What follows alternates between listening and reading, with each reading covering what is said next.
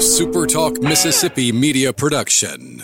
You're listening to Sports Talk Mississippi on demand, presented by Pearl River Resort. Escape to Choctaw, Mississippi and enjoy world class gaming, the Dancing Rabbit Golf Club, and Geyser Falls Water Park. Escape to Pearl River Resort. To the junction, in the grove, and to the top. This, this is Sports Talk Mississippi. On your radio and in the game, right here on Super Talk Mississippi.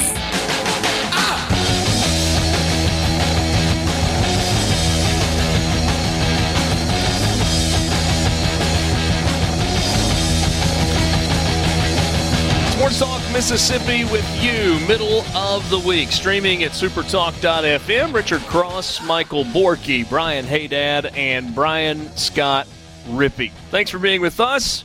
C Spire text line is open 601 879 4395. 601 879 4395. At C Spire, they're not just saying they care, they're taking action to show it through COVID 19 every day. Now more than ever, Mississippi needs to stay connected, and Spire is working to make that happen from differing, uh, offering free wireless data for educational websites to connecting businesses with the tools to work from home. They're even partnering with UMMC to turn the C Health app into a free virtual triage center for anyone experiencing symptoms related to COVID 19. Learn more at cspire.com slash cspire cares.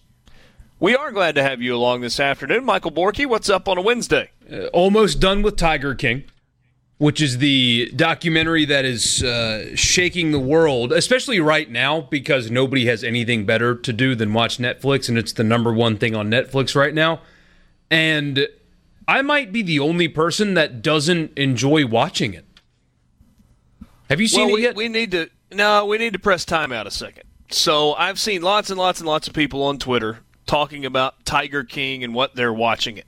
I guess my world is just different than a lot of the people who are currently in quarantine because our routine right now is get up, breakfast, trying to get the kids rolling in the online school.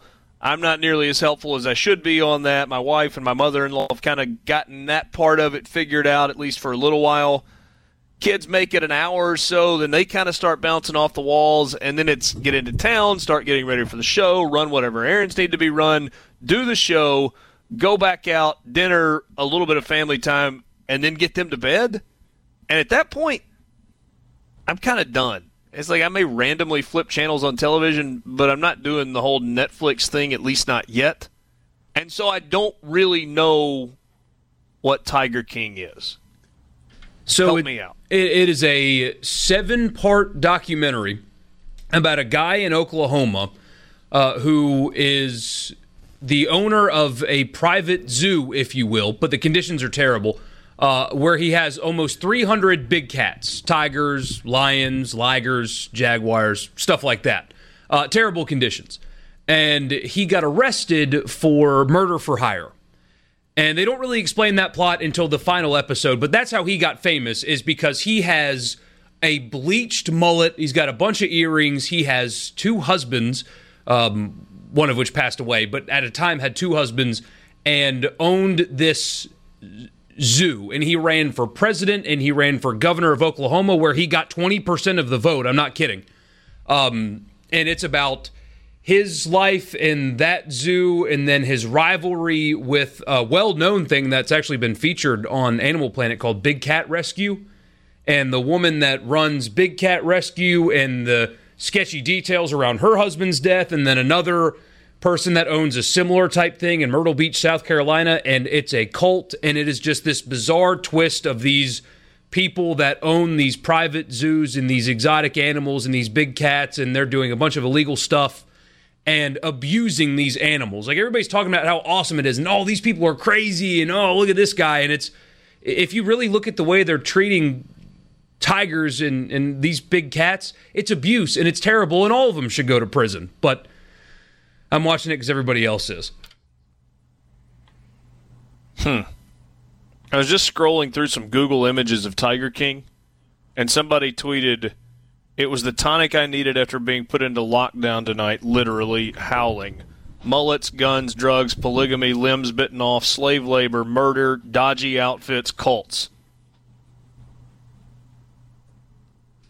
And Am, uh, I, am, am I a prude for saying no thanks? no, Richard. I, I- see, and my wife looked at me Say last no night. thanks. Uh, Katie looked at me last night and said, "Michael, I don't want to finish this. It's sad." It- because the focus is on the people, but the people are famous because they own these animals and treat them like absolute garbage. It's not enjoyable to watch for me at all. And they're all on Dad- drugs. Every single one of them's on drugs, and it's just it's awful.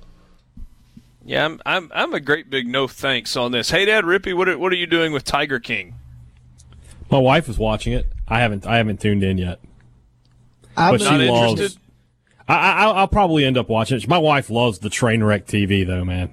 The the more ridiculous it is, the the the more excited she gets to watch it. I'm gonna finish McMillions first, then probably watch Tiger King. All right, what's the what's the story behind McMillions? The FBI busting the McDonald's monopoly fraud. Oh, I'm only an episode in. I started it last night. It's pretty good.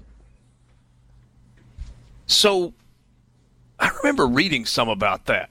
Like that was a fixed deal. Is that correct?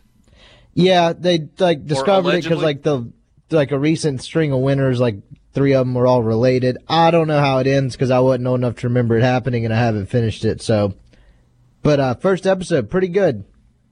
Okay. Uh, I don't know if I'll get to that one or not. Now, is all this on Netflix or is it streaming in different areas? McMillions is Hulu. Tiger I don't know King where is uh, Netflix. the Tiger thing is. Gotcha.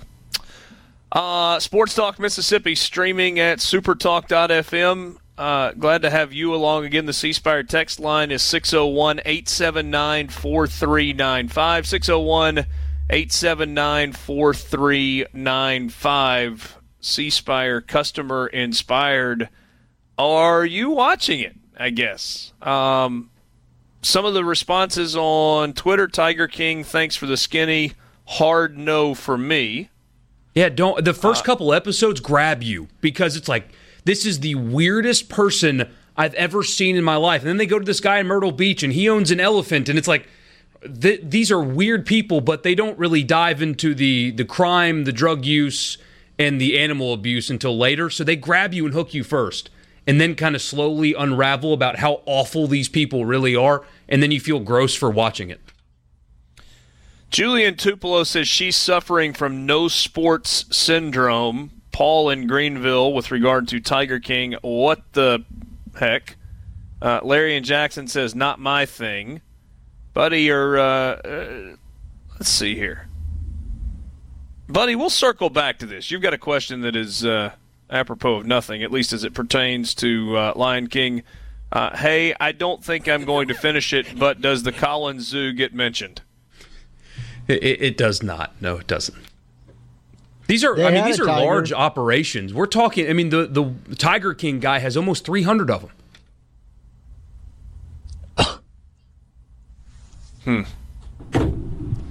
Nope, not at all interested in the Tiger King. That's another texter. Cody says the China virus ruined the Ole Miss baseball season. Of course, and we finally have an amazing team banning Chinese food for the remainder of 2020. That's from Cody in Guntown. Uh, Rippy, I've been I've been pondering this question a little bit lately. I've had a lot of people say to me, in you know the last couple of weeks after the start that Ole Miss had. Oh man, can you believe the season's over? Man, this was this was going to be the team. This was going to be the year. And a lot of those very same people if you want to rewind to May or June last year, badly wanted to see change in the program. Were not optimistic at all going into the year it's amazing what just winning a few games and having a team that is fun to watch can do to one short term memory and two just the overall psyche of a fan base. What's the question? I, I, I don't know. I thought that maybe you would expand on that Oh idea. no, no, no, a yeah, no. I agree. I thought like I thought you were gonna hit me with like a question at the end. Like I, I was a little confused where that was going. Yeah, I mean it was a very Oh, likable team. People were excited about it. Like I think after football season, the fan base saw some positive momentum. It was a likable team, played with a bunch of emotion, and you know they were playing really well. So I guess it would have been hard to not have that feeling uh, rooting for the team. Have you had similar experiences where people have been like, "Oh man, can you believe this was this team? I they were going all the way." I've been practicing social distancing and not talking to folks, but uh, yeah, to some degree. I mean, people were pretty excited about it. I don't, uh, but again and again, it was March. Like you weren't even into SEC play yet. You never know what's going to happen or what would have happened. Excuse me. Let's um, let's do this when we come back. Let's play a little little uh, COVID nineteen prediction game. It's all gone away, so there's no way to be wrong. Where would Mississippi State be in terms of their SEC baseball record right now as they get set to roll into weekend number three? Where would Ole Miss be right now, rolling into weekend number three? Talk about that when we come back. I'll try to be sure to ask Rippy a question so we can keep him involved as well. Sports Talk Mississippi on your radio and online at supertalk.fm.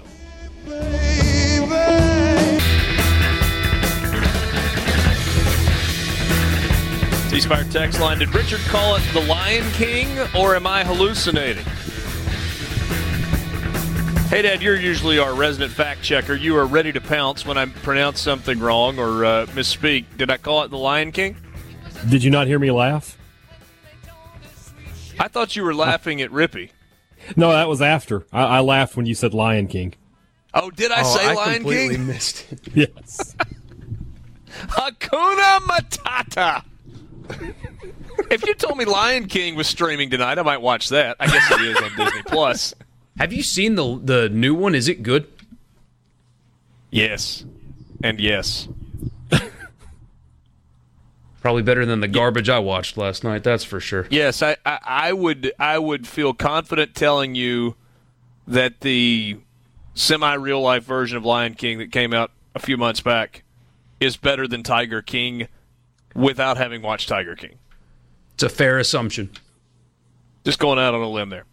All right, let's say that uh, two weekends are in the book, that games had actually been played.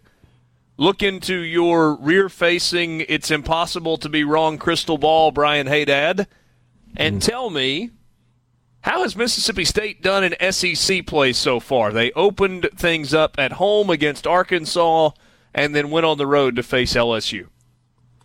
I think I'm going to have them three and three. Okay. I think I feel like they How had some momentum. Three and three. I think they took the series from Arkansas and lost the series at LSU. I think they were two and one on, against the Hogs and one and two against the Tigers. Just I've seen so many teams go down to Baton Rouge and not get the job done down there. I think State may have won the Friday game because I really like MacLeod, but I don't know about Saturday and Sunday. But I felt like State had some momentum built up, so I think they would have carried that into that first weekend and taken the series from Arkansas and then come back and probably lost the series to LSU. But we'll be sitting at three and three with two of the toughest of their uh, of their weekend series out of the way. Okay. So three and three after two weeks. Rippy, what about Ole Miss? They would have opened at home with a three game series against LSU, and then last weekend would have played three games on the road against Texas A&M. I'll go. They're probably three and three. I could have seen four and two as well, but I don't know anything other than six and zero, and I would have been crucified because I remember giving some level of their performance against Louisville B and just got absolutely uh, crapped on for it. So I don't know. I'll say three and three as well. Good home series win over LSU, and then lose two at three at A and M. Reason they would have lost two of three at A&M. A&M's pitching. Yeah, I mean A and M's good. Hard to win on the road. Okay. Borky, what do you think with those two teams? I, I agree with Haydad in the momentum thing. It felt like maybe that week or that week, those two days in Biloxi were a momentum shift for Mississippi State. I think they would have carried that wave um, into a series win against Arkansas, who was really struggling. Um, and then, yeah, I think three and three for both. I could see and hear an argument for four and two for Ole Miss and, and be very comfortable. I mean, they had the nation, nation's longest winning streak and a pitching staff that was pitching really well, and they were hitting home runs. So, yes, Texas Texas A&M was very good, and they pitch it really well, but that's an Ole Miss team that was just as, if not better, right now. So, I mean, I understand where people are coming from, the feeling that this was the year, and we did have a texter uh, remind everyone that uh, it always feels that way until the postseason, which isn't entirely true, but it did feel different with this team and their makeup and their mentality. And if they were four and two, hell, even five and one, would you have been surprised at all after these two weeks? If Mississippi State, with the way they played against Texas Tech, if they were four and two, winning both of those series, would you have been surprised? I don't think so. No, and it would have been a heck of a lot of uh, heck of a lot of fun, kind of watching it all unfold. Lucas in Union says State would be five and one in SEC play. So Lucas is big on Mississippi State kind of bouncing back from where they were.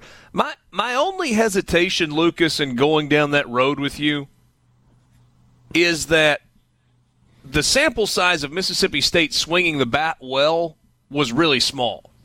You know, Chris Lemonis told us earlier in the week that um, that you know they had a stretch where they didn't play well, and that most teams in the country would have that at some point, and he felt like they were coming out of it. And told us that the lasting memory for him of this team was going to be the four days that they spent in Biloxi. And I actually, of everything he said, Haydad, that was kind of the most interesting thing to me was that they decided to kind of turn that into a little mini spring break, get down yeah. there, spend some time together as a team, try to get to the point where you're having fun again. And then they played some good baseball for two days as well. I just needed to see more than two games of swinging the bat pretty well. And it's not like they just blew the scoreboard up in terms of runs, but against a really good team, they scored enough to win two in a row. I mean, yeah. If anything, the pitching won those those series. You know that series with Houston Harding pitching so well, and and Carlisle Koestler the next night, and getting you know good good performances from your bullpen. State's bats were better down there for sure, but they hadn't come around all the way. That's why I was I was very interested to see what they were going to do against Arkansas, a team that had been struggling as well. I think we I said it on the show that you know whoever lost that series was going to find themselves sort of looking in the mirror, wondering, you know, where is our season headed?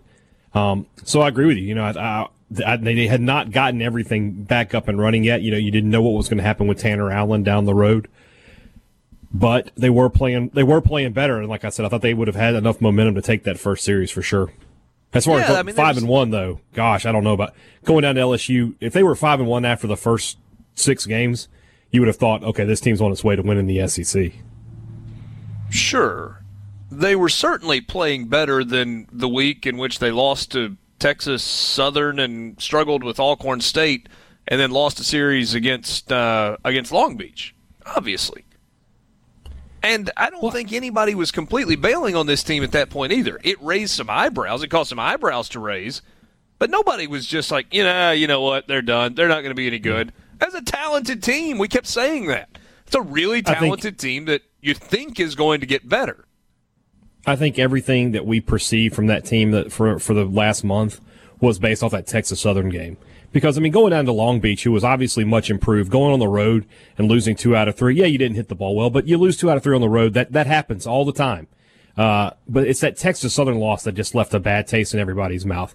I thought that winning those two games against Texas Tech would have erased that, you know, especially from an RPI standpoint to get neutral site wins against a top five team. That, that's a, that's a huge boost to your RPI.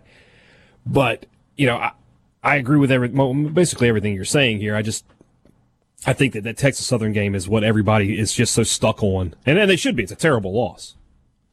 Yeah. You know the, the the thing about where Ole Miss was right now, and we got a message here that says, "With all due respect," and I'm really not trying to be that state fan, Richard, but in all honesty, every year looks like the year for Ole Miss until regionals start. And that's just not entirely true. Uh, yes, Ole Miss has had its share of issues in the postseason. They've also gotten to seven super regionals and a college world series. Okay, I mean, Let's not pretend like they've not had any success in the postseason. Has Ole Miss gotten to as many college World Series as people think they should have gotten to? No, of course not. They haven't. No arguing that. But this team didn't have to be everything that other teams haven't been, though. It just was this team, and I'm kind of looking at it just as this team. And also, I was kind of sharing with you the way that a lot of people who had been on board with the oh, Ole Miss never gets it done in the postseason, screw it, I'm out, to six weeks into the season, they're go they're coming up to you and going, "This is the year, let's do it, baby." And it doesn't take much to get people to believe in a team. That's all I'm saying on that front. Um, Lucas said Ole Miss would have been three and three. Here's the message that says Ole Miss would have been five and one. Mississippi State would have been four and two. Holy cow! Would that have been a start to league play? If that's what you had, that uh, series had in a couple of weeks, something else. Ooh, yeah, yep. Um, Sports Talk Mississippi 601-879-4395 4395 is the uh, the number on the C Spire text line. Borky, a poll question, my friend. Yeah, the poll question today, I posted it at about 11 o'clock so we could generate a bunch of responses, and I kind of forgot how sad the state of affairs sports have been in this state for a long time. Um, what is the one sports moment that broke your heart the most? And Ole Miss and State fans Ooh. have uh, lengthy responses to that question. Yeah, this is um, goodness. Borky, you've got 76 replies to this. I mean, this wasn't something where you could vote one thing or the other. Uh, it's been up since 11 o'clock this morning, or a little after 11 o'clock this morning. We will read some of your responses. Haydad, our friend Paul Jones at uh, the Bulldogs 24 7 site says when I was 10 years old, I accidentally hit my dad in the head with my cowbell, and he was bleeding. It wasn't hurt bad, but it still broke my heart to hurt him. That was his most heartbreaking sports moment. You got to be careful with cowbells, man.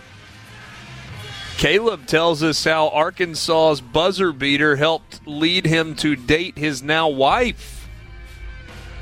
We'll get to some of these stories coming up a little bit later. It's Sports Talk Mississippi with you on this Wednesday.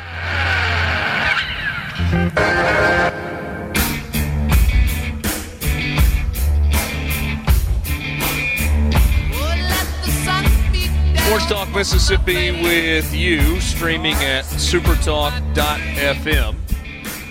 Thanks for being with us. All right, so the poll question, which is more of a uh, response to a Twitter question today that Michael Borky put out this morning, is what is the one sports moment that broke your heart the most?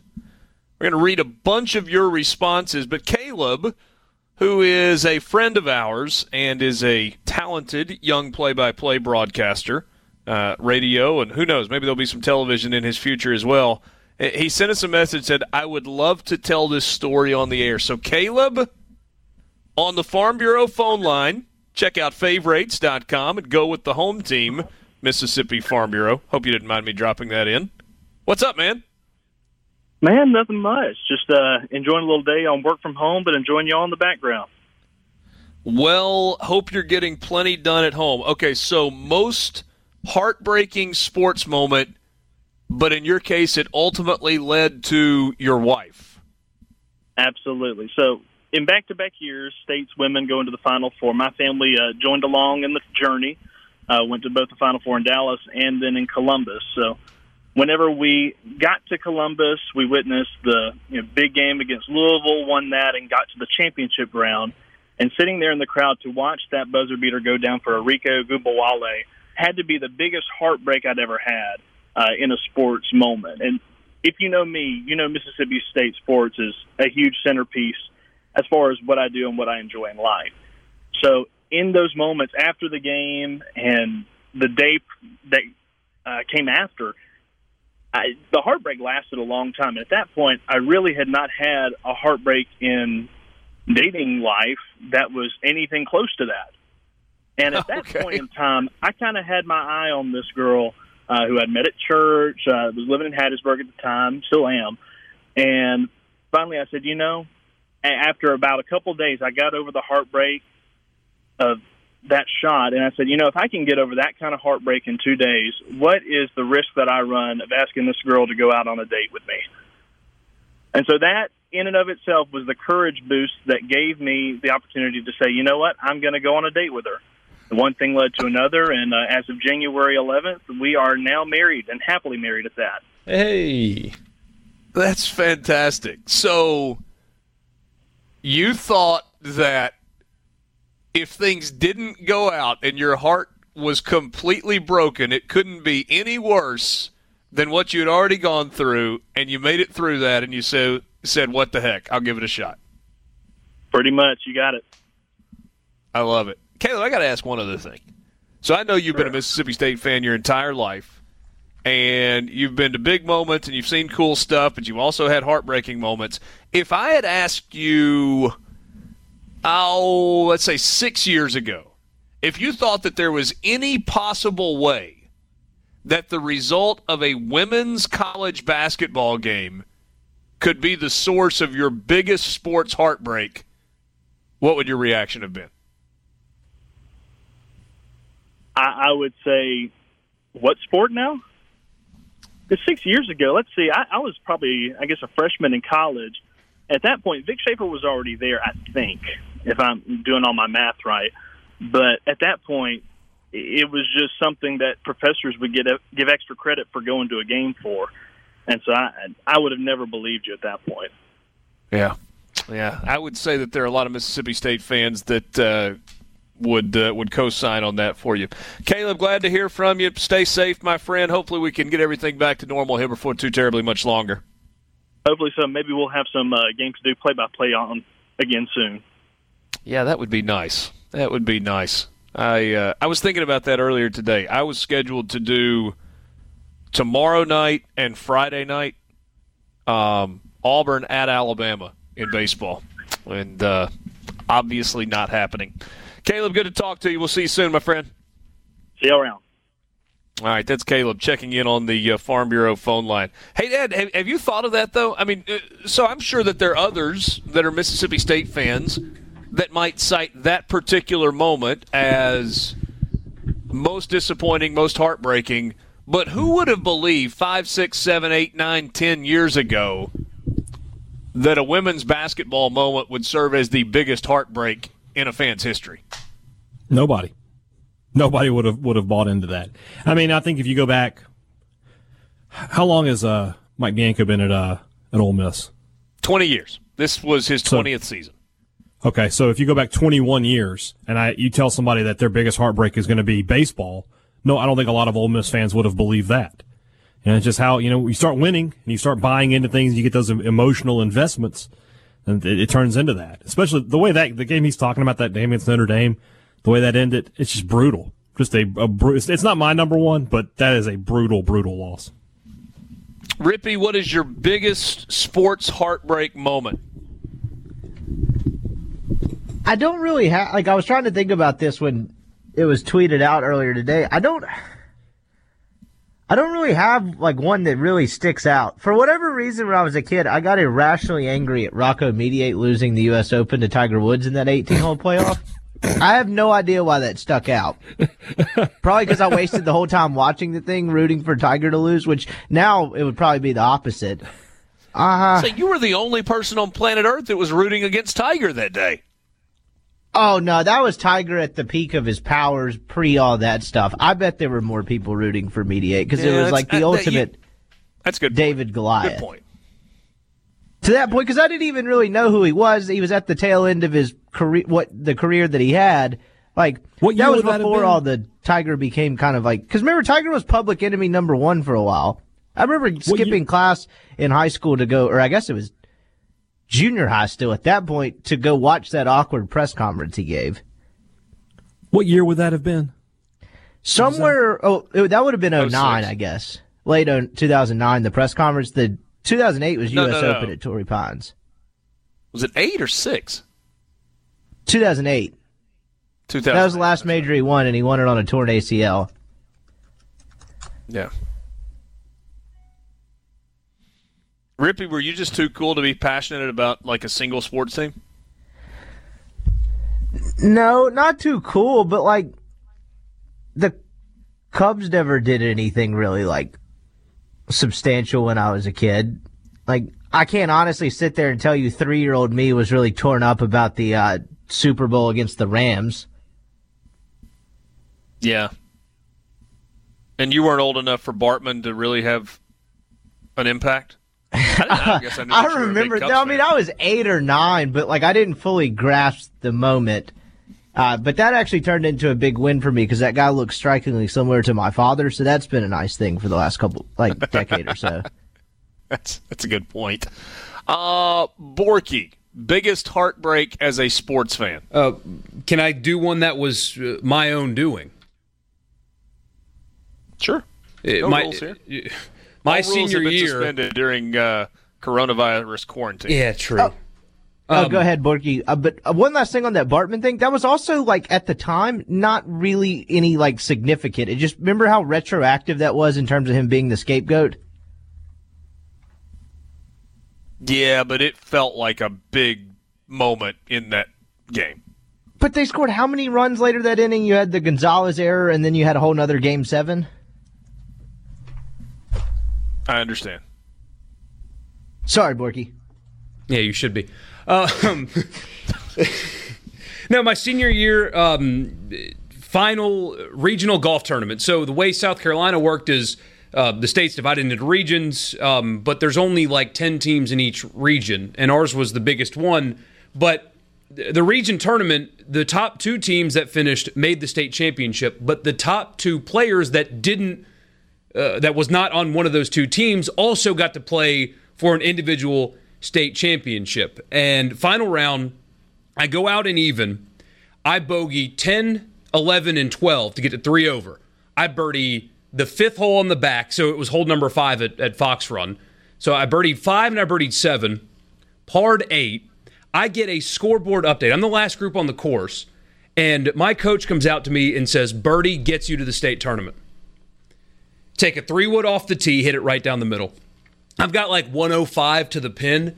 I hit a flush little knockdown gap wedge, tiny little cut to a back right pin.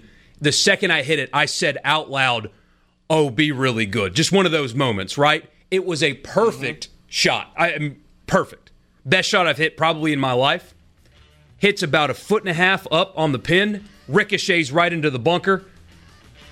I saved par, but I finished one shot outside of qualifying for the state tournament. No. I, I, I, honestly a round of one over. Is that right? Yeah, I cried on the way home. Not kidding. Not ashamed. Wow. That's tough. It was brutal. We will uh, we'll get to Haydad's biggest moment of heartbreak in sports, and we'll get to uh, some of yours as well. You don't want to send them in via Twitter at Sports Talk MISS. You can uh, text them to us on the C Spire text line. Also, Rick Cleveland will join us to uh, start the four o'clock hour. Spend about half an hour with him. Sports Talk Mississippi. We'll be right back.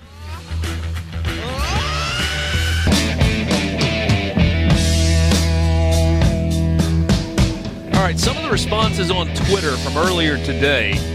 Biggest sports heartbreak that you have endured. Benny Keefe on Twitter says the 97 Egg Bowl still hurts. That was Matt Luke playing center and uh, Corey Peterson uh, making the catch on the two point conversion for Ole Miss to win that game. Uh, went for two. Tommy Tuberville coaching uh, that Ole Miss team. Diane says the home run by Texas at the 1985 College World Series. Haydad, do you have any recollection of that? You would have been what?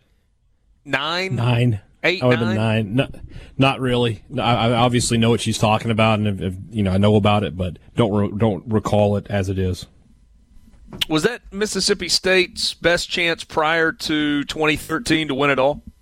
Absolutely, absolutely. I mean that I mean, that's the '85 team. You know all those great yeah. guys. Uh, Corey goes, Roy McAvoy at the U.S. Open. It is the greatest 12 of all time, though. Immortal. Nice par, David. Well played. Uh, let's see. Fourth and 25 has got to be up there with the worst single play as far as what it meant for the season in football history. As much as I am glad it happened, sorry, I felt really bad for the fans. So that's Matt, a Mississippi State fan, talking about fourth and 25, Arkansas converting, and ultimately getting the win against Ole Miss to keep the Rebels out of Atlanta and the SEC championship in a game that probably they would have had a pretty good chance to win.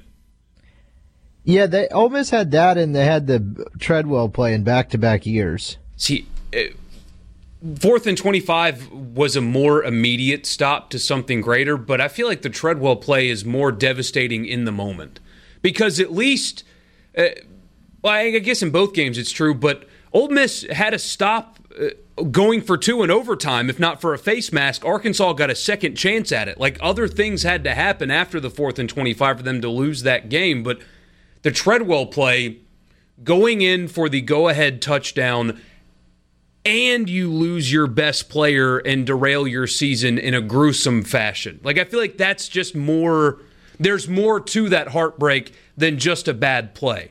It's you're going in for the touchdown, drops the ball an inch and a half before the goal line after his ankle, your best player's ankle shatters at the goal line and the call was called incorrectly if you look at the rule itself like his shattered ankle technically should have ruled him down before the fumble. All of those things are worse than just one fumble Ruski on fourth and 25 to me. Joey goes with fourth and 25, and then he has infield fly. I'm assuming the infield fly, we're talking about the uh, Braves Cardinals game? What else could it be? Yeah. I mean, it's got to be that, right? Right. What is the justification for that call? You mean that it was called an infield fly, or right. it wasn't? Uh, See, like the NFC Championship game, it, it, that was brought up in these as well. Like there, you can. It's a terrible call. It should have never happened. But you can like understand why maybe a ref with a bad angle doesn't drop a, a flag there. Like that kind of has an explanation. It's a bad one, but there is one. What is the explanation for that? I don't know, but I was at a buddy of mine's house who was a Braves fan at the time, and he was. I mean, what was he? Twenty Well- yards into the outfield? He was out there. Then it was You had a like a routine 20 play. minute real time delay too after that. Like it, it was a scene. Haydad, I don't want to short you your opportunity for airing the grievances of your greatest heartbreak. Which, by the way, we've got two hours left. We're just going to spend half an hour with Rick Cleveland coming up in a uh, in a little while. And one of the things we're going to talk to Rick Cleveland about is you know some of the most uh, unbelievable individual performances that he's seen uh, in his uh, four decades or so covering sports in the state of Mississippi. What is it for you, though? Haydad. Uh, it just got mentioned the 1997 Egg Bowl. I had to take That, a month that game away. is. I, I had to take a month away from sports after that game. I didn't go to any MSU sporting events for, for a solid month. I, I couldn't do it. Were you at the game? Oh yeah, yeah, Where were you sitting? yeah. Student section. I was still a student. Do you know About- that I was also sitting in the. Mississippi State student section at that game? Did you see a really angry person beating his cowbell into the stands at the end of it? If you did, you saw Probably. me. Probably. Yeah. What happened in this game? I was two. I, I also Uh. saw the Jim Beam bottle that hit me in the back of the head. You probably said something. Uh, Actually what happened in this game? Not, not individually. It was just more of a, you know, like a reaction. Arms go up in the air. Yeah, I didn't go We were- crazy or anything. we were sitting. I was sitting with a friend of mine who went to Ole Miss. Was sitting next to us, and he didn't say anything, but he had this smile on his face. And God Almighty, he, it was the worst thing ever. I just wanted to kill him. Uh, Rippey, long story short, not very good football teams and uh, low scoring game, and Ole Miss scored with how much time left? Haydad. Uh, not much. State State was, State was able to get a last drive off, so maybe a minute to go. I have to go back and look. I was thinking there was less than that, but uh, Ole Miss scored and went for two and converted. Uh, I guess it was Stewart Patridge to Corey Peterson two point conversion, and won the game fifteen to fourteen in Starkville. Kind of a yucky weather day. The fight too. Tommy Tuberville And the fight that day, I forgot about that. Well, that one had some layers. Rick Cleveland joins us next on the Farm Bureau.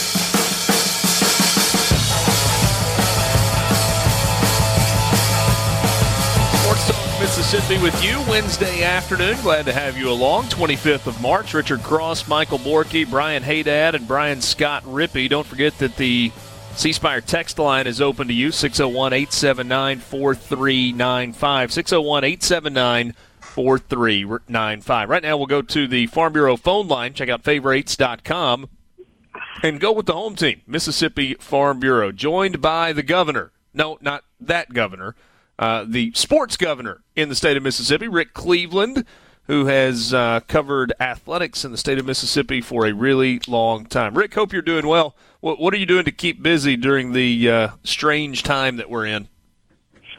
Oh, I don't know, Richard. I'm trying to I'm, I'm cooking a lot, reading a lot, take uh, long walks every day, and, and trying to find something to write about. You know, it's a little more challenging, I guess, uh, th- this time uh, with with nothing to cover. We've kind of bounced around some different ideas in uh, in recent days, and have gotten a ton of interaction. Uh, with folks, we've talked about some of the, the best individual athletes that, that you've ever seen, just kind of you know kind of across the gamut and we've had folks that are you know young that are in their teen years who've got you know kind of a a limited scope of people that they've seen, and then we've got a gentleman in Jackson who's 91 years old, and he sent us an unbelievable list earlier. Um, if we start there, and, I want to get to some individual performances as well, but just in terms yeah. of the greatest athletes that you've seen in person, give me three or four that, that stand out above all the rest for you. Well, um, you know, you talking about? Are we talking Mississippians or or no athletes? limits? Yeah. Um, well, you know, I, as far as all around athletes, you know, Arch, Archie Manning would be really high on the list. I mean, he was a great shortstop. He was an all-state basketball player, and he could do anything on the football field. Uh, he, he'd be in there. Uh, Donnie Kessinger would be in there for sure. Uh, uh, major league shortstop, uh, great basketball player. I mean, Johnny Vaught wanted him to play football, but he he just wouldn't do it. Uh, I, you know, the the best the best guy, the best athlete I've ever seen as far as hand eye, just athletic coordination um, would be Ray Guy without question. I'm, I've never seen anybody who could do all all the things that he could do with a ball. I mean, just um, you know, I saw him kick a 93 yard punt that went 110 yards. I saw him kick a 61 yard field goal in a in a in a snowstorm. Um, I saw him uh, uh, hit a Memphis State receiver so hard coming across the middle it knocked his teeth out. Uh, he still holds the school record at USM, career record for pass interceptions. Uh, he could throw a football 80 yards and, and make it look easy. Uh, he was a uh, three-time major league draftee who Ron Polk will still tell you he had the best college slider he ever saw. He threw 95 miles an hour as well. You know, he he he, he was pretty amazing. The most amazing thing I ever saw him do was beat the Chinese guys in ping pong, though. So you got to tell me more about that. Well, he, we had a big, ex- you know, I went to school with Ray, and he we had a big exchange program uh, with a lot of uh, Chinese students, and they just sort of dominated the intramural ping pong. And and and, and then Ray, uh, who was I guess was Forrest Gump before Forrest Gump, beat him. uh, you know, I played golf with him, Richard. The first time he said he ever played golf, he had been on a driving range before, but I, uh, he said it was the first time he ever played. And the first hole was about a uh, 300 yard par four. Um, uh, and he he took out. He said, "Which one of those should I use?" And I said, "Well, I'd start out with a three wood. It's a little bit easier to hit than a driver." And and he hit the ball on the green. Uh, and, and, and we're talking about either Persimmon or Woodhead Woods at the time, right? We're, or no? We're, we're talking about persimmon woods and um, a lot of a lot of balls or whatever oh the goodness. cheapest balls we could find at the time. Well, probably it was an Acushnet Pl- Club Special. Some of your older listeners will remember those. Uh, but um, yeah, he he was he was a man. he he walked up on the intramural track meet one time at Southern, and they were having the softball throw, and uh, he didn't warm up or anything. He said, "Can I enter this?" And they said, "Well, sure. You're a student." And, and he threw it 331 feet, and it's still up on the wall down there in the intramural office as the school record. He just threw it one time without warming up. You know the the crazy thing to me about well, well, well two things. Number one, it's a good thing that Ray Guy is is a superhuman being because that's the kind of guy that you just can't help but hate. Like you want to love him and you're impressed by everything, but nobody should be that good at everything they do. But he's just one of the nicest guys ever. And then number two, yeah, he is. He is. Uh, I was just going to say number two, though. I mean, he's he's in the Pro Football Hall of Fame as a punter, and, and so that's kind of where a lot of people stop when they're talking about Ray Guy. But all the other things that you point out, I mean, the, the baseball player that he was, and the defensive back that he was, and all the other stuff that he was able to do is pretty remarkable. Yeah, one one one more story that his high school uh, football coach told me one time is that when you know he never ran track because it coincided with baseball season, and he was and he was a obviously a really really really good pitcher. Um, so, but one year, for some reason or another, he must have run out of innings or something. They lost before the state championship games, so he he was available for the state track meet, and uh, Thomson, Georgia had a really good team, but they didn't have anybody who could jump. They didn't have a jumper, and the and the football coach knew that Ray could really jump, so he got him to do the long jump and the high jump. And the track meet was in Atlanta, and on the way over to the meet, they taught him the steps to the triple jump in the aisle of the bus. He had never done, you know, never done anything like the triple jump before. And he won the he won the long jump, the high jump, and finished second in the triple jump, and they won the state track meet. And, and and if you've ever tried even just kind of playing around to triple jump, that there are few things athletically in life that can make you feel and look more uncoordinated than trying to triple jump. And he goes in and has never done it before. You say he learns the steps on the bus and finishes yeah, second. learned steps in the aisle of the bus. Yeah, it just I mean, there's nothing athletically that he couldn't do. I mean, he, he hit the longest home run I ever saw at the old Southern Miss baseball park. Uh, he, yeah, he just just a tremendous athlete. But there've been so I mean, you know, riding sports in Mississippi for 50 years now. I mean, I've seen some stuff now.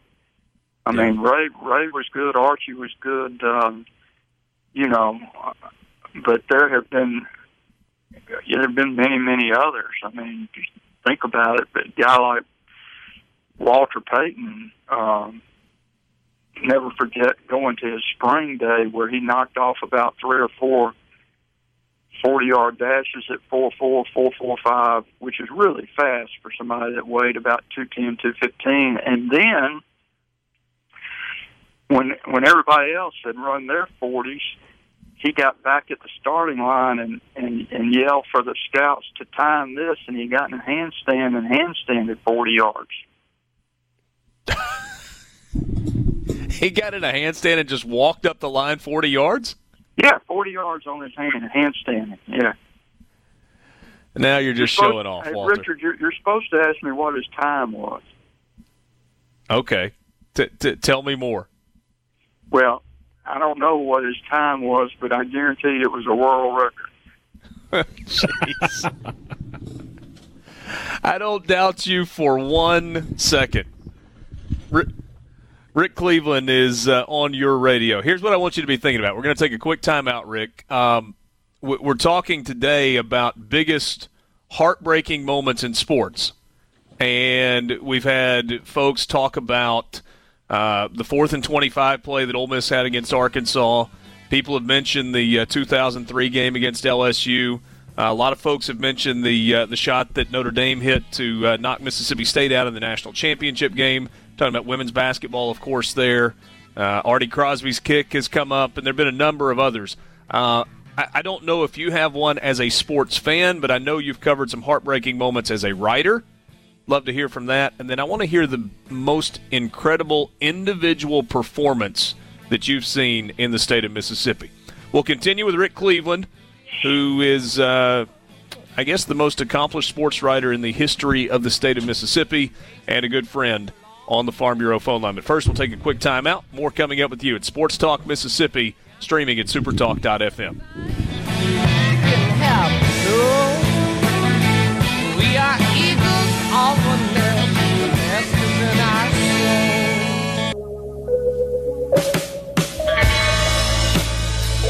continue our conversation with Rick Cleveland, who has arguably seen more sports in Mississippi, certainly more significant sports in Mississippi than anybody else in the state. Um, Rick, appreciate you spending some time with us on the Farm Bureau phone line this afternoon. I always enjoy our conversations. So, the, the poll question that Borky put out today was what is the biggest sports heartbreak that you have endured in your life? I don't know if you want to come at this as a fan or just as in terms of what you've covered and the the heartbreak that went along with it for a team or a coach or a player or, or a fan base. But you got anything that kind of stands out for you? Well, I, I can come at it both ways. As as a as a fan, it wasn't that long ago. It was, um, um, you know, since I I don't cover the Saints anymore, I can uh, kind of call you know I can I can be a fan, and I am. I mean, I've I've been watching them since the first exhibition game of the first year uh, of the Saints. I grew up watching them, and driving we family would drive down to New Orleans every Sunday to watch them uh, when they played home games at Old Tulane Stadium, and uh, biggest disappointment has to be, without question, what happened to them in in the uh, in the NFC Championship game uh, year the season before last against the Rams. The uh, the officiating, the, the call that was just abysmal, and anybody anybody who has ever seen it will tell you that it was the worst call ever. And you know they they should have been playing in the Super Bowl, and and because of that call, they weren't. All right, so um, that's it as a fan, and there are a lot of people that can relate to you on that front. Well, you know, it's, it, it it it was disappointing, uh, all the more because it was unjust. You know, there are a lot of disappointments that happen in sports that, you know, they happen just because some guys, sometimes the other guy's better than you are. You know, sometimes the other team's better, or sometimes the other team gets lucky uh, sometimes the ball bounces the wrong way, but this was just, you know, it was grand theft. It was just terrible. Uh, don't know anyway. So, so that one, you know, that one stands right out. You know, I've covered, God, so many major disappointment things for um, major disappointments for Mississippi teams, but I, I would have to go with the um, with the Mississippi State Notre Dame uh, women's game, uh, you know, national national championship game, you know, where they, you know, State here they have the ball on a breakaway that's going to score the winning bucket, and uh, the the girl, I guess it's Morgan Williams, it gets just clobbered at mid mid court no foul, and then Notre Dame comes back and hits a really miracle shot. You know that that that was that was really really disappointing. You know, I remember the, from years and years ago the time that that Ole Miss was robbed so bad uh, when um, LSU got the extra the extra play at the end of the game. That was, uh, there was just no way that the play before didn't last longer than what was on the clock when it started. Uh, so that, that, Harry that Harrison, one. by the way, has not let go of that. I mean, we're we're 40 years removed from that, and he has not let go of the whole timekeeper in Baton Rouge thing. who who has not let go of it. Harry Harrison, he was on that Ole Miss team. Oh no, Harry. Uh, of course he had. I mean, I can't imagine having been on the field at the time that it happened. I mean, just just terrible. But but you know, I I remember uh, one year that uh, that I was covering a game in Tuscaloosa where Southern Miss was beating Alabama right at the end. It was a it was a big game, and both teams were really good at the time. And uh, on the last, you know, the last play of the game, uh, Alabama hit a hail mary pass over over one of the best cornerbacks in football history, Patrick Surtain, and um, won the game. And I've I've I've never seen, you know, like fifty or sixty people go into you know just sobbing and crying and, and never seen anything. like I was down on the field to do the interviews after the game when it happened. That you know, um, ne- never forget that. Um, um, but there's been you know there's been been been many of them. Been a lot of ecstasy too. You know, so. That, that's, You know, we were that's- talking- that what we love so much about sports. Yeah, yeah, no, uh, no question. We were talking with someone earlier, and they mentioned the the game against Notre Dame. He was actually mentioning it for different reasons. Said ultimately it led him to uh, marrying his uh, his current wife. Well, his only wife, but he's happily married now. And anyway, there was kind of a winding path that, that got us to this point. But I just I, I posed the question to Haydad a little while ago. Could could you have imagined five, six, seven years ago, six, seven, eight years ago, whatever the time frame is, where you would have so many fans of a school, in Mississippi State in particular, who, for their biggest sports heartbreak moment, would go to a women's basketball game.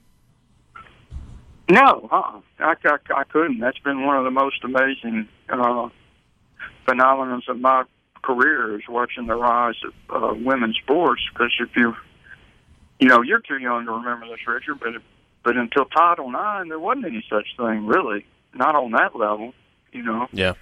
Um, it's it it's it is um, it is, and I, I remember the only Olympics that I ever got to cover were the 1996 uh, Summer Games in Atlanta, and it, it was an Olympics that was pretty much uh, the women just kind of took it over. They, there were so many outstanding performances by women, and and, and in particular the, the uh, basketball team who uh, if you remember, that was the year of the Dream Team, the, the men's team, but the women ended up being the, the story of the Olympics, and, and Mississippi and Ruthie Bolton was kind of the spark plug of that team. Uh, Yeah. yeah, it's watching the rise of women's sports has, has, has, has really been remarkable. I know getting you to, to boil this down to one. We got three or four minutes left uh, to, Uh-huh. to one just most unbelievable performance individually you've seen. So if there are a couple that stand out more than others, give those to me. Just amazing individual performance, kind of when all the chips were down.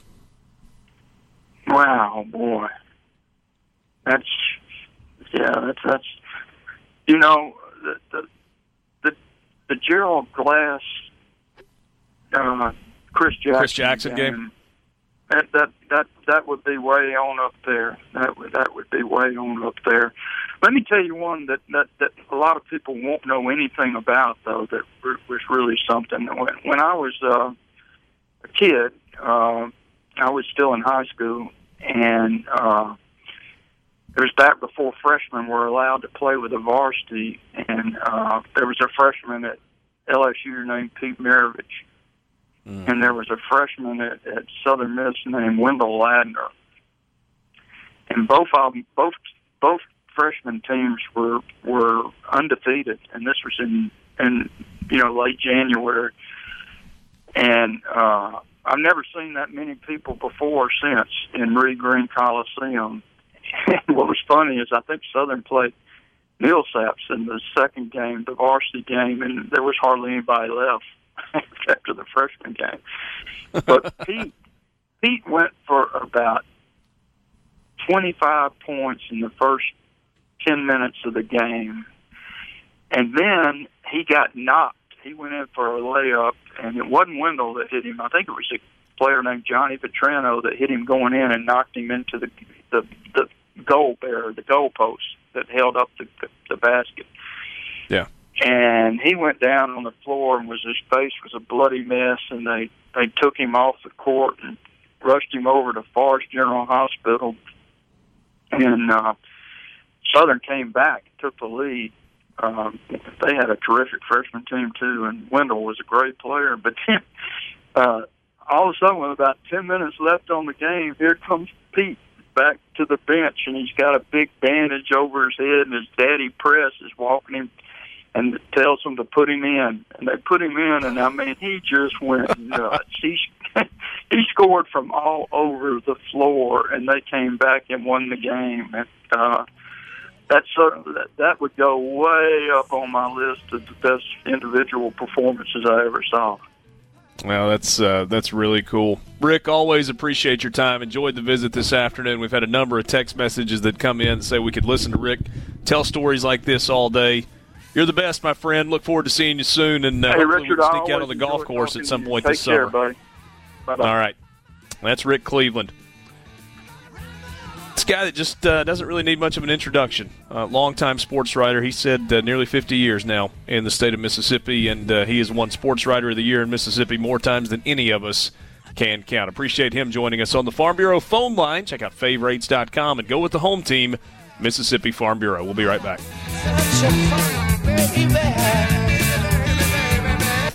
And to hear some of uh, what Rick Cleveland uh, had to say about Ray, a guy that he went to school with and has known for a really, really long time, those are some pretty cool anecdotes. You just never think of punters that athletic. Yeah, I think we always just forget usually about they're not. We always we always think about Walter Payton and Jerry Rice, and and you just forget about Ray Guy, who was as you know, if a punter can be dominant, if a punter can be a difference maker, he was for all those years with the Raiders. Yeah. Uh, well, and and certainly was in his time with uh, with Southern Miss as well. It's almost like an oxymoron. Dominant punter. Yeah. Well, and and could have been a professional baseball player. Sounds like he, if uh, had put his mind to track, he could have done that as uh, as well. Uh, Borky, said we've got uh, some news on the NFL front in terms of the draft. Right. So there's all this uncertainty. The NHL, for example, has postponed their draft, but it sounds like the NFL is going to go through with it. According to Ian Rapoport, they have uh, have or will reach out to top prospects and their agents to work out a plan for them to join the draft and have their jersey holding up and all that good stuff uh, from their remote location. So they're going to have the draft on April 23rd, 24th, and 25th. Uh, obviously, not going to have the big fanfare. They're not going to invite players in, but they're working a deal out to let them join the broadcasts virtually and do it that way. So there's questions whether or not they should move it, if they will. I know some GMs have been outspoken about how they don't want the draft to go on as scheduled because they don't get a chance to do individual interviews and stuff like that, but the NFL is going to go through with it anyway. I mean, pardon me for this being my initial reaction, but well, doesn't Ole Miss wish that this had been the case a few years ago?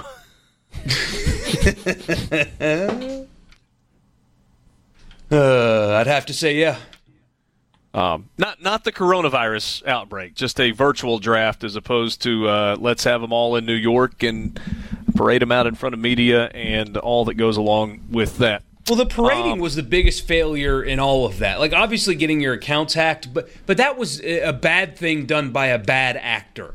But after all of that goes down, you just let this dude that's barely done any media because you had to hide him from him for some reason just walk out in front of NFL media who don't care at all and will ask you anything by himself. Are you kidding? Like that was the biggest failure in that whole day.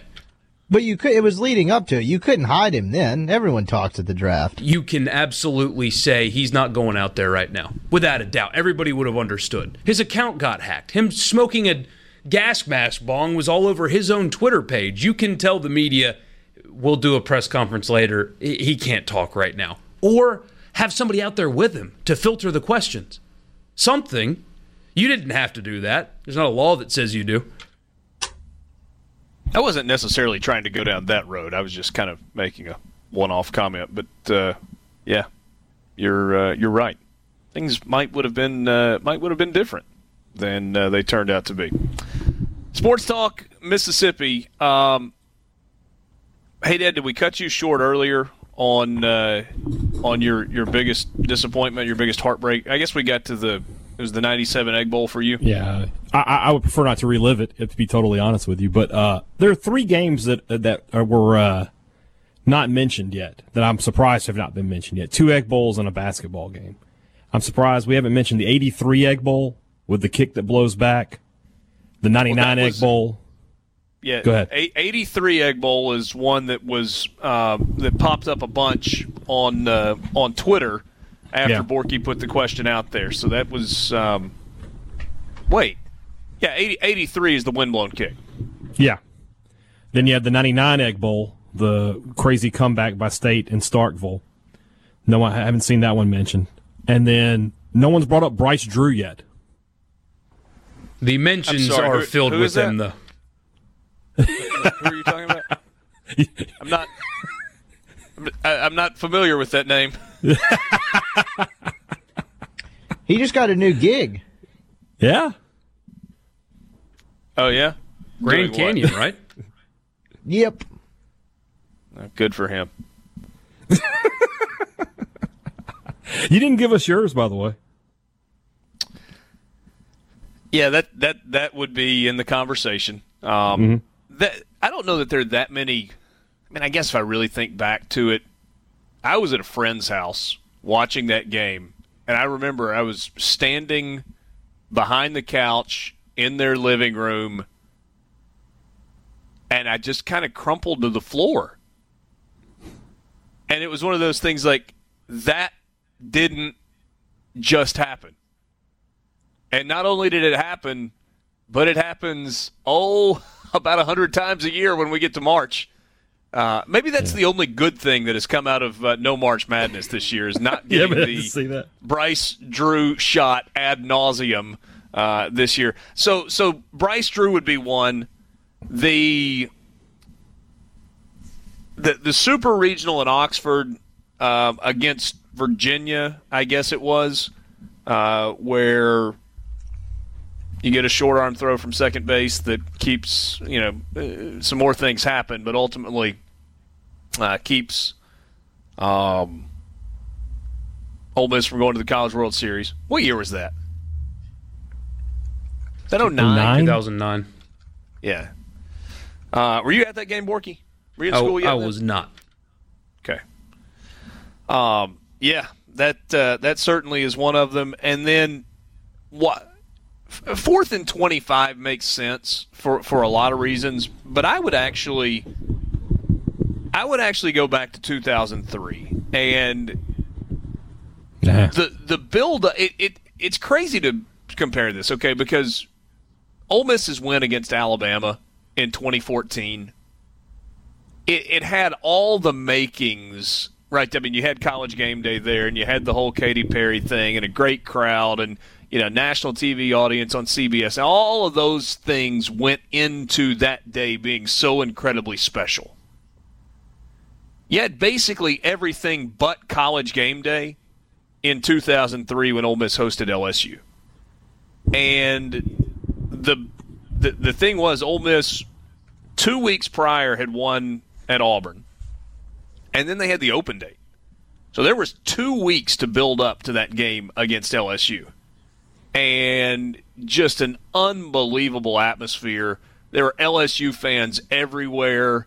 Uh, I mean, it was an incredible scene, and the way the game began. You know, where Ole Miss gets the, the pick six early in the six. game, and It's the loudest I've ever heard in the stadium. I mean, not, not even close. And it, it was just pandemonium. And it was a pretty good football game back and forth. You know, everybody goes, oh, well, it cost Ole Miss because of the, you know, Eli Manning's foot gets stepped on. There was a long way to go in that drive. And am I I, am not misremembering that there was at least one and maybe a couple of missed field goals by the Lou Groza winner in that game that could have made a difference as well. Is that hey hey Dad? You you mm-hmm. you have all of Ole Miss's heartbreaking losses catalog. That that's correct, isn't it? Absolutely correct. Yes. So, I I am not willing to say, well, when Eli Manning's foot got stepped on and he went down, that cost Ole Miss that ball game but that was like the final nail in the coffin. And that was one of those games where I just remember sitting there in the stadium after it was over, just sitting and kind of staring off into the distance. As if like that that didn't just happen. That can't happen. Um it was remarkable game, but for me that's probably the biggest heartbreak moment and it's because I was still a student then too. I mean, I was so invested and I'd been involved yeah. with putting together the big pep rally that happened on the Thursday night before the game. I mean, it was like a three or four day long just celebration leading up to that, and the stakes were so incredibly high, and yet it didn't work out. So, uh, in terms of biggest heartbreak, that's probably at the uh, the top of the list for me. Sports Talk Mississippi, streaming at SuperTalk.fm. We'll be right back.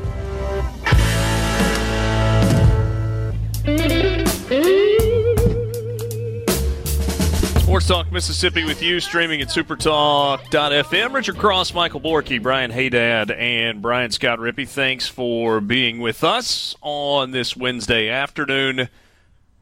Yes, we've kind of gone down the heartbreak rabbit hole today, and uh, a ton of you have responded. Not because we're trying to uh, pile bad news on top, but there's just not a ton going on right now. John Williams, I think this is a good one, hey Dad, and and probably one that I mean, I don't know that everybody would say it's the most heartbreaking moment, but for John, he says this: watching Jake Mangum sitting in the outfield at the end of the College World Series game against Louisville in 2019. That was supposed to be the team to do it. I can recall uh, being in the press box, and when the, the balls hit there, uh, I, I, I don't know how, but you know, it's just one of those moments where I could see that Mangum knew he wasn't going to get there, and the panic that he was running with, and it was panic. He knew he was not going to get there in time, and as soon as the you know everything, he just collapsed, just collapsed out there in the outfield, and having to go into that locker room. You know, I have been into you know I went into the locker room after the uh, state loss in the NCAA tournament to Liberty and, and, you know a couple other times where you know I've I've had to deal with teams after a big loss, but that one was really like the the the, the sadness was just palpable in that locker room because what he said is true. They they all they all went to Omaha thinking they were going to win the national championship. Yeah. Wilson is a uh, a Braves fan. He points to the 1996 World Series where Jim Leyritz hit the home run off of Mark Wohlers and uh, the Yankees beat the Braves in the World Series. I didn't get to enjoy that one either uh, in either direction, right? Uh, because I was a Braves fan at the time. It was before I had transitioned into being a lifelong Yankees fan. Yeah. What about the 01 uh, What World Series, Series did they win that made you become a Yankees fan? Uh, it wasn't after World Series. I'm just, just kidding. Kind of, oh, well, what about the 01 World Series for you, Richard? Um, yeah, it was more like mid 2000s when I started really following the okay. Yankees closely. Okay. So, but yeah, 01 was tough. You know, for for Yankees fans, obviously, yeah, losing that one to uh, the Arizona Diamondbacks. And the the guy I really, I mean, Bond, Sosa, McGwire, whatever. To me, Luis Gonzalez is the absolute poster child for the steroid era.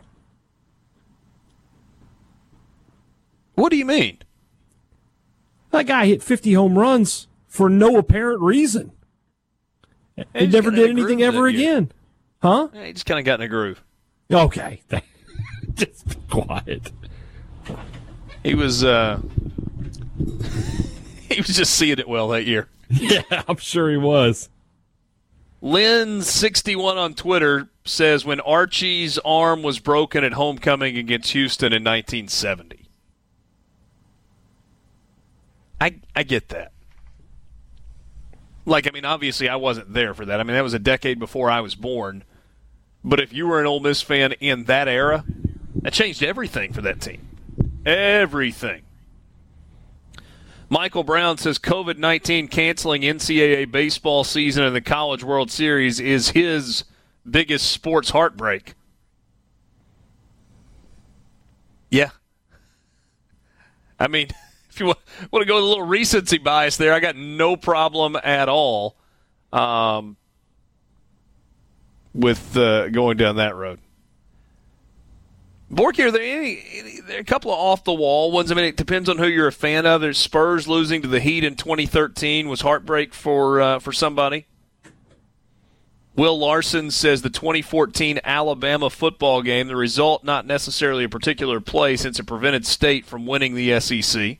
Yeah, we had an Auburn fan chime in and say, uh, "I'm an Auburn fan, so how much time do you have?" It's like does every college football or sports fan base think they're the most oppressed in the country? Because I have a, a feeling a lot of people would trade their program with Auburn and be happy. On the other side of that coin, we had an Alabama fan say the kick six, which is a fantastic example. Yeah. Yeah. That's Yeah, a good is. one.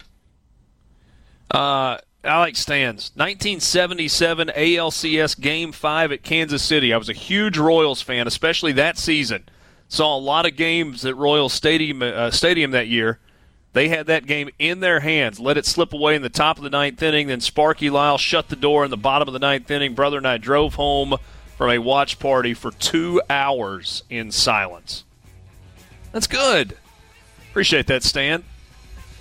We got the college football fix coming your way in just a couple of minutes. It's driven by Ford and your local Mississippi Ford dealers. Take a timeout and then transition to the three, uh, the five o'clock hour, third hour of the show, right after this. Sports Talk Mississippi with you.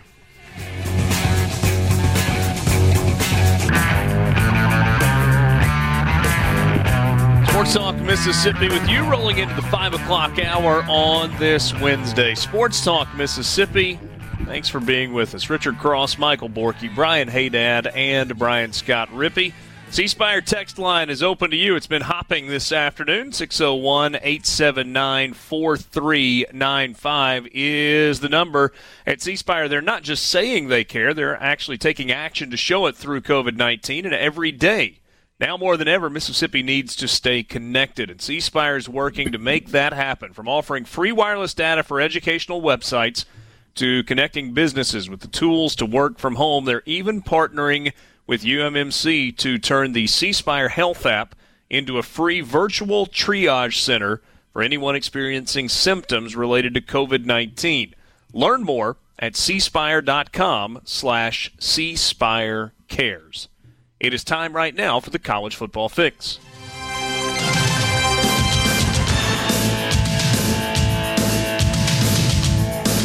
Football Fix is driven by Ford and your local Mississippi Ford dealers. I was looking at Buy Ford Now just a little while ago just to see if there was anything interesting going on. Check out that website, buyfordnow.com, and you can see all about the cars, trucks, vans, and SUVs that Ford has to offer, including the best selling truck in America for 43 straight years, the F 150. There's some good savings that can be had, and Ford understands that this is a difficult time for many. Talk to your local Mississippi Ford dealers about what they might be able to do to help, including six month payment relief. All right, today's college football fix. Lane Kiffin, head football coach at Ole Miss, had a teleconference conference call with local media yesterday. Brian Scott Rippey was on the call. Rippey, what did you learn yester- yesterday?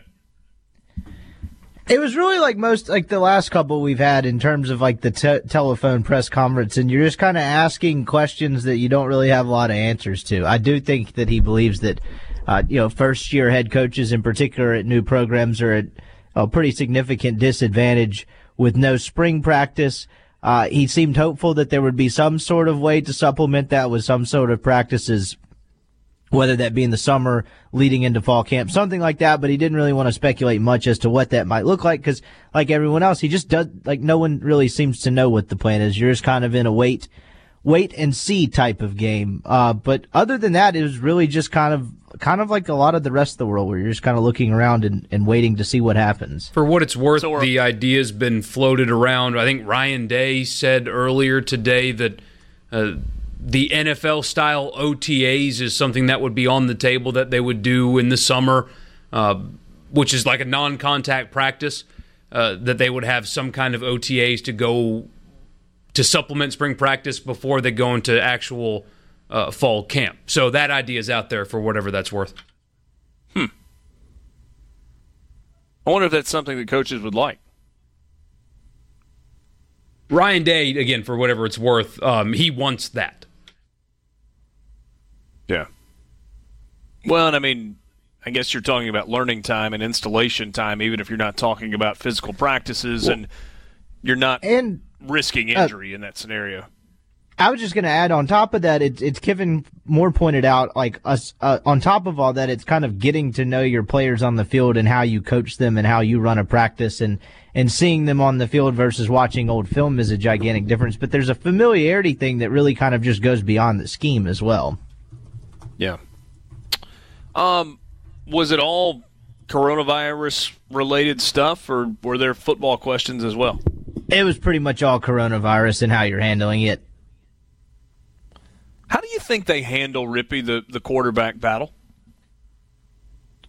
I mean, the way they're spinning it is that, or not spinning it, the way they look at it, or they're telling people they look at it, is that it's a, it's just a clean slate and everyone's even. Now, whether they look at it completely like that, I don't know. I would imagine you would think the two guys that split time last year would have a little bit of a leg up because they do have film.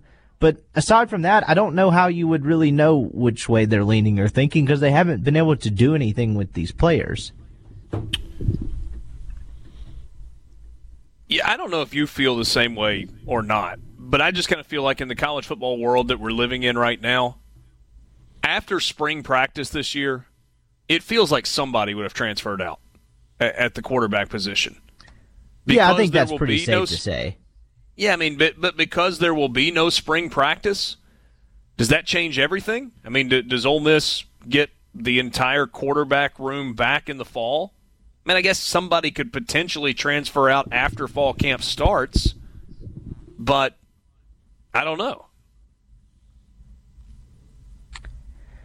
Yeah, I mean, I guess there's a chance, but you know, someone could see the writing on the wall or try to read the tea leaves and leave before the semester starts. But I mean, one of them you got Plumlee with the baseball thing. Corral probably at least, I mean, is probably going to be in the thick of it until the very end of fall camp or whenever it is they make a decision. You know, would it be Tisdale? I don't know. That would, to me, be the most likely candidate. But I guess it is certainly very possible with all of these changes that you do have all three guys back. And, then, hey, Dad, all of a sudden the quarterback room at Mississippi State getting pretty uh, pretty crowded. I mean, the expectation is that KJ Costello is the starter. We don't have spring practice to go through, so kind of the same scenario there with um, uh, with Keytaon Thompson and with Garrett Shrader and with Jalen Mayden, And then the news, I guess it was yesterday, that uh, another uh, another guy's transferring in, former Vanderbilt quarterback who was a redshirt freshman this past season. He'll have to sit out for a year, but is that now six quarterbacks on the roster? Is that right? I believe that's correct, but I do believe that Alan Walters, the, the Vandy transfer you're referring to, is going to end up being a walk on. I think he's just transferring in. I, I don't know that he's how big a factor uh, he expects to be or they expect him to be, but it is another guy on on the roster at this point. It's it's it's interesting. You know, I don't I don't ever remember having this many quarterbacks in Mississippi State. It wasn't that long ago that State had a spring practice where everybody was hurt except for Tyler Russell yeah, Tyler Russell and a couple of walk-ons. Dak couldn't practice, and I forget who the third string guy was at that time. And here you are now. You've got six guys, but but there's no time to practice either. So, if you were just guessing at this point, what would your guess be that Garrett Shrader redshirts this coming year? Yes, yes, I, I would. I would definitely guess. I think the way I, I saw it playing out in my mind, you know, back before all this happened was I thought that uh, both Mayden and Thompson were likely to transfer out, and State would stagger games between Shrader and Rogers. Uh, let you know because you could get four from from each of them, and that would probably allow them both to redshirt. But that's obviously assuming health. I mean, Right. You, you, but do you stand by that? Still thinking that uh, that Keytaon Thompson and Jalen Mayden are both transferring? Well, now I don't know. Now I don't know. I don't know what. I mean, it what- gets it what- gets weird now, doesn't it? Yeah, I mean, I can't say with certainty. I think you know, had they gone through the spring and you know Shrader had locked up the number two spot, which I thought he would have, then yeah, I thought you know that, that gave him time to, to look around. Now I don't know. Feels like we're just in in this big holding pattern. Yeah, Bart in Columbus on the C Spire text line says Keaton. He goes with Keaton Thomas. I think Keytaon Thompson is who we're talking about. Would be a great wide receiver. Says I would move him to the wide receiver slot for a deep downfield man. See, I, I mean, a there's no there's no evidence of that. He he had one catch last year, and it was a short catch against Ole Miss. But two, I mean, he's a great runner as a quarterback, but is he a great runner as a receiver? Is he a guy who can get behind defenses? I, I don't know that that's the case. I mean, he's a four high four five, four six kind of guy. Maybe I don't I don't see him as a deep threat. Hmm. Yeah. Any other big question marks or, or questions that you can't wait to find the answer to with regard to Mississippi State? Obviously, or, or maybe maybe maybe asked a better way would be what were you dying to find the answer to this spring that now you got to wait until August to find out the receivers were one. How are they going to manage the secondary? Because you had some losses. You know, you lose Dantzler, Brian Cole, uh, Jaquarius Landrews back there, Maurice Smitherman. So you've got young corners. You know, they were talking about moving Jarrian Jones to, I don't know what they're going to call them. Joe Lee Dunn used to call them dog safeties, the, the, the, the two offside safeties there. Um, you know, the defense, I, I, I feel like we're not paying enough attention to the defense. That's a big change coming there too. It's not as big as it is offensively, but it's still a big change in what they want to do formation wise and, you know, who's, what the personnel is going to be. I actually, oh, I guess I can say this now. We have an interview lined up with, uh, MSU defensive coordinator Zach Arnett on the Thunder and Lightning podcast that'll air Friday. So I mean, yeah, there, there, there's a lot of questions about Mississippi State. I feel like they, they have talent, and I think they can, you know they've got enough to win. But at the same time, I, to be totally honest, Richard, what I was most excited about seeing was just seeing how different the offense was going to look. Watching a scrimmage and watching 50, 60 passes happen, seeing how that was going to look. instead you'll have to go back and uh, watch Washington State games from last year to understand what I have done that though. I have I have watched some old Washington State games. Sports Talk Mississippi. That's your college football fix driven by Ford and your local Mississippi Ford dealers. We will take a timeout. When we come back, we will give you this moment in sports history presented by Acoustic Wave.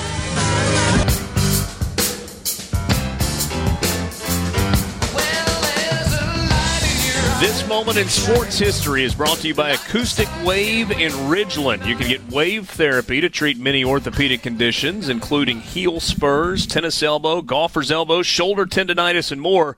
No incisions, no downtime, no scars. You can go back to work the very same day. Contact Acoustic Wave today at acousticwavems.com or you can uh, give them a call 855 563 6100 it may be that uh, you can't do that immediately but give them a call and talk to them about what they specialize in and uh, get the appointment scheduled for uh, as soon as uh, well it's safe and easy to uh, to do that Borky, this moment in sports history, let's go to the year 2001, and it sounded like this. almost needs to pretend Gary looks to me like like the hole is up on the top of the ridge, as you said, four or five, maybe even six feet left of the hole, and try and just barely roll it past there.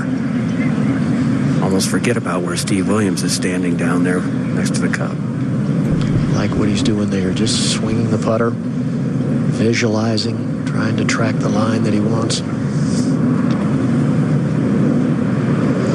Doesn't look like he's aiming left at all. Well, it will break a little left at the start.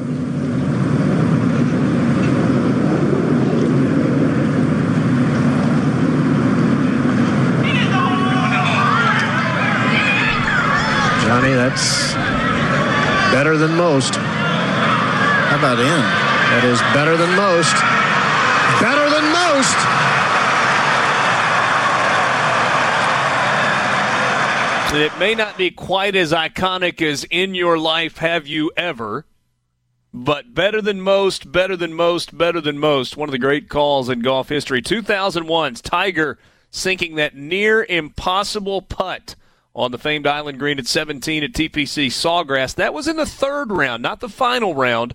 That was the Saturday when he made the putt. Went on to win the Players that year, 14 under, one shot of world class uh, never mind. I was going to say something ugly. One shot ahead of Vijay Singh. I'll say it. He's boring. Who, VJ? He's terribly boring to watch. But I know what was you were gonna- trying to say. I was going to say jerk. Yeah. But uh, He is liked by, n- well, I don't know that. Uh, no one is a lot. There are not a ton of people that are big Vijay fans on, in, around the PGA Tour. in watching him play, I mean, I, I'd rather watch paint dry because at least that gets somewhere. The so one shot clear human. of Vijay and two shots clear of Bernhard Langer. That was at the 2001 Players. Back when it was still called the Players Championship. Now just the Players. So last we golf tournament of the year? year. Yes or no? Uh, no. No.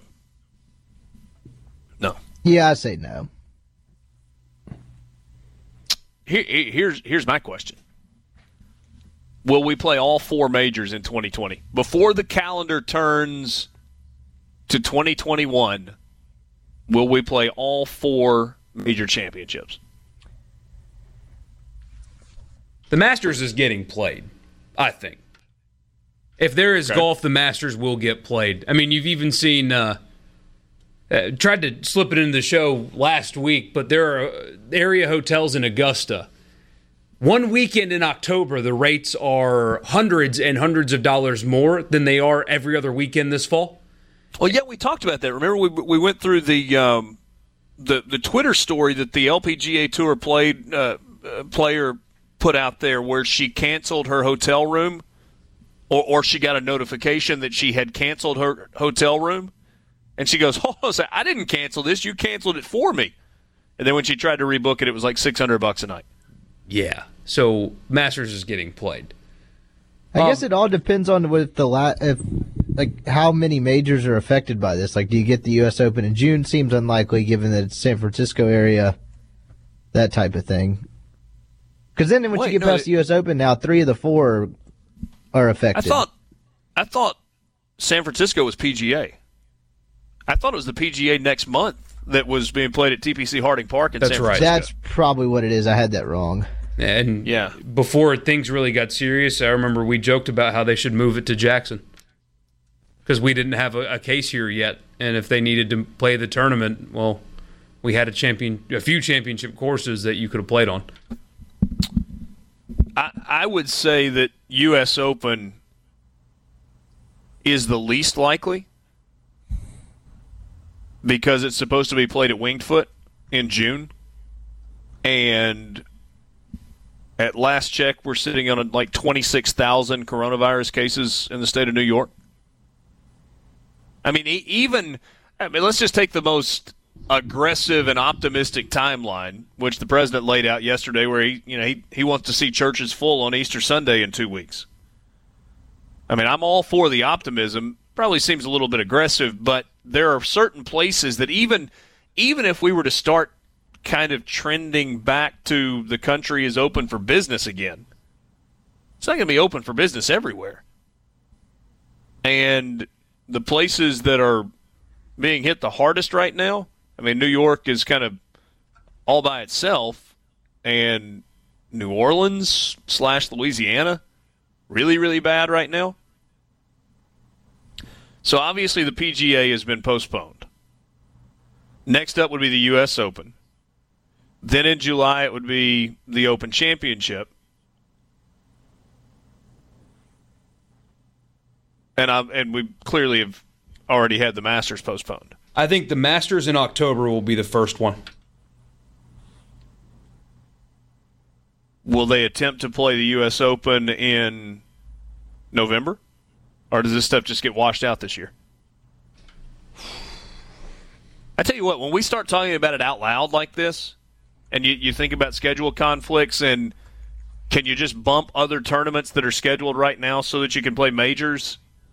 I, am going to say we so don't play all four. Borky, you don't think the Open Championship July 16th through 19th that Georges gets played? No.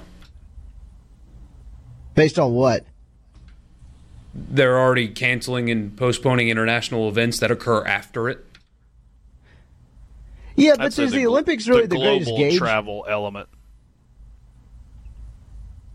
If they do, it would be without patrons. Eh, this idea, eh, I'm not an expert, but it certainly, based on what is going on in other countries and how long it's taking them to recover, it does not seem like we are going to snap our fingers and be okay in even just a few weeks. It's taken months for other countries to that are still even locked down to flatten the curve, let alone be beyond this thing. So that would put us four. We're about four months out of the July, the late July, that week in July, roughly exactly. So we talked about South Korea getting basketball back. It's been about that long for them, and they did everything just, right right away. They go back and cancel that that was China that uh, delayed their return to basketball. I thought the Korea hiatus for the, their basketball league was eight weeks. Eight weeks from not playing, but not eight weeks from the exposure and shutdowns and stuff from the virus. You know, I mean, we had NBA basketball two weeks ago. Right, but that would put us at like 20 plus weeks at that point. Oh, my goodness. I don't know. I think it's close. Was Rudy Gobert two weeks ago today? That was two weeks ago today. Have you guys thought about that? Feels like a year. It really does feel. That like. that was only two weeks ago. Today. Wow. I don't know. I, I want it to happen. Certainly, just there are I mean, the cases are still going up. You know, it just it doesn't. It certainly doesn't feel like we are trending in the appropriate direction at the moment. Doesn't mean that people aren't working hard and they're trying to get things better, but the numbers are still going up. And maybe that's because testing's expanded, but that still means we have more cases. You know, I, I just until we start going in the other direction, it's hard to imagine a timeline for any of this. All right, so the Players was canceled after one round. The Valspar at Innisbrook was canceled. World Golf Championship match play in Austin was canceled. Um, Valero Texas Open canceled. Masters postponed. RBC canceled. Zurich and New Orleans canceled. Wells Fargo canceled, Byron Nelson canceled, PGA Championship postponed. So all of those events have been canceled, with the exception of the PGA and the Masters. After the PGA Championship, you've got uh, Colonial down in Fort Worth. You got the Rocket Mortgage in Detroit. Those won't happen. Memorial in Ohio. Jack's tournament, that seems unlikely. U.S. Open June 18th through the 21st out on Long Island in New York. Hmm. What about the FedEx in Memphis? World Golf Championship event, July 2nd, 3rd, 4th, and 5th. Sports Talk Mississippi. We'll be right back. Borky mentioned earlier that the draft looks like it's going to happen. We're talking about the NFL draft. Story at NOLA.com with some quotes from Mickey Loomis, GM of the New Orleans Saints, and here's what he had to say. It will be really difficult. I'd be personally in favor of delaying the, dr- the draft so that we can get some of the work done that our scouts and our personnel people ordinarily do. Then, just the logistics of trying to conduct the draft with not having access to your draft rooms and your offices creates a lot of logistics problems. This is not a fantasy draft that you can conduct with just a list of things on a piece of paper. There's a lot of work that goes into it preparing, and there's a lot of work that is done during the draft that, listen, it'll be very, very difficult con- to conduct that and to do it in a way that you're doing justice to the process. Borky, you say that there's a lot of truth there, and I acknowledge that you're right, but just because the draft has become a spectacle for fans and technologically superior to what it used to be, does that really mean we can't have one like this? I mean, we're having school all over the world via video conferencing. Yeah. Can't we do that with the draft? Oh, we can. I don't think the question is whether or not it's possible. I think it's more how can you expect us to do the scouting and stuff that we do when we can't get together and we also can't meet with these players because you know who you're picking in the first round. Uh, that's easy, right? I mean, Cincinnati doesn't have to have a single meeting with Joe Burrow and that's who they're drafting. Miami, all they have to do is know if Tua's healthy. They don't need to interview him. They they know if he's healthy and they're confident that he's healthy, they're picking him. Goes with about everybody in the first round. You know who your first round pick is. But for a team that's drafted as well as they have in the mid to late rounds and finding guys then that have been instant impact players, they've got to have some kind of formula. Because when you get to the fourth and fifth and sixth and seventh round, you probably, one, don't have an idea of who's going to be available then. And then you might have three guys that uh, there's either limited film on, there's a reason they're in that spot. And so not being able to sit down with them one on one to maybe Find out if they fit with your organization, if maybe there's a red flag or two. They don't answer some questions, they don't have answers that you like to your questions, and you can't decide the difference between this defensive tackle who's 6'2, 295 and that defensive tackle who's 6'2, 295. If you can't use your formula to pick which the better one is, it could, I mean, mess up the way you go about your business. So logistically, yeah, oh, they can do it. Um, I think honestly they should do it over seven days because well, why the hell not have your first round on a Monday and your seventh round on a Sunday and just do one round a day and make it a big TV deal because there's nothing else going on. That would be fun. But from the team perspective, I, I mean, I get it fully with all the evaluating that they do and how important the late rounds and the undrafted free agents are. If you can't meet and evaluate and go to pro days or anything like that, I mean, you're just picking off of college film, and that doesn't tell all the story with some of these guys. 30% of the league went undrafted. Hey, Dad, Rippey, what do you guys think? Yeah, I mean, I, I get his gripe in terms of not being able to do your normal due diligence, but this is also not a normal situation. You're probably just going to have to go with it. Yeah. If you're going to do business as usual, if you're the NFL, with with the way they handle free agency and, and, the start of that, then I think you need to stay that that course. I think you need to stay business as usual and do what you have to do to get the draft done when it's supposed to happen. I keep going back to our conversation with John Harris from last week. And maybe different teams do things differently, but he said that he had asked their scouting department, you know, how big a deal is this? And they said, eh, it's not that big a deal. Basically, their draft board is set at this point. Now, Mickey Loomis says that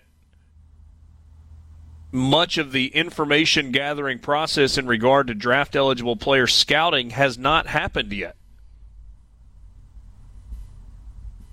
You believe that? Feels like they mostly do it by. I mean, yes, they watch film, but a lot of it is tied to uh, measurables and how they fit their system and then personal stuff. Yeah, I mean, I, I get that there's some evaluations, like in terms of you want to talk to players and get to know them a little bit, that have still got to happen. And they can't do but that now. I mean, I film, guess you could do it on Skype or whatever, but not the same. Um, March 13th is when the NFL banned pro days and in person visits to team facilities for draft eligible players until further notice. The league doubled down on its facility ban for all players not receiving medical treatment on March 16th, and they have postponed uh, the NFL's OTAs indefinitely. Does this have a bigger effect on the offseason in the NFL for current players or the draft? I, I guess that's kind of all one and the same because you want to get your new players into OTAs as quickly as possible and rookie camps and start the acclimation process. Yeah, but you being typically, NFL typically know know what you have in free agents. Not much at all in the draft. Yeah. I think it's a, I don't know if it's a big deal or not. It's it, like everything in sports right now. It's a unique circumstance. So it's not like the Saints are the only team that can't evaluate players and they have to draft not by the seat of their pants, but draft with limited information. They're not the only one, so they're just gonna they're going to have to deal with it. I I see where they're coming from though, but uh, how long do you delay it? I mean, until the season starts? Because what what happens if you can't have any in-person meetings until July, late July, and then what are you going to do? Have a draft and then immediately start fall camp uh, or training camp? I mean, uh, it's tough, but I think they should at least alter the way they do the draft, though. Expand, spread it out a little bit more. I mean, why not? At, at this point, why not?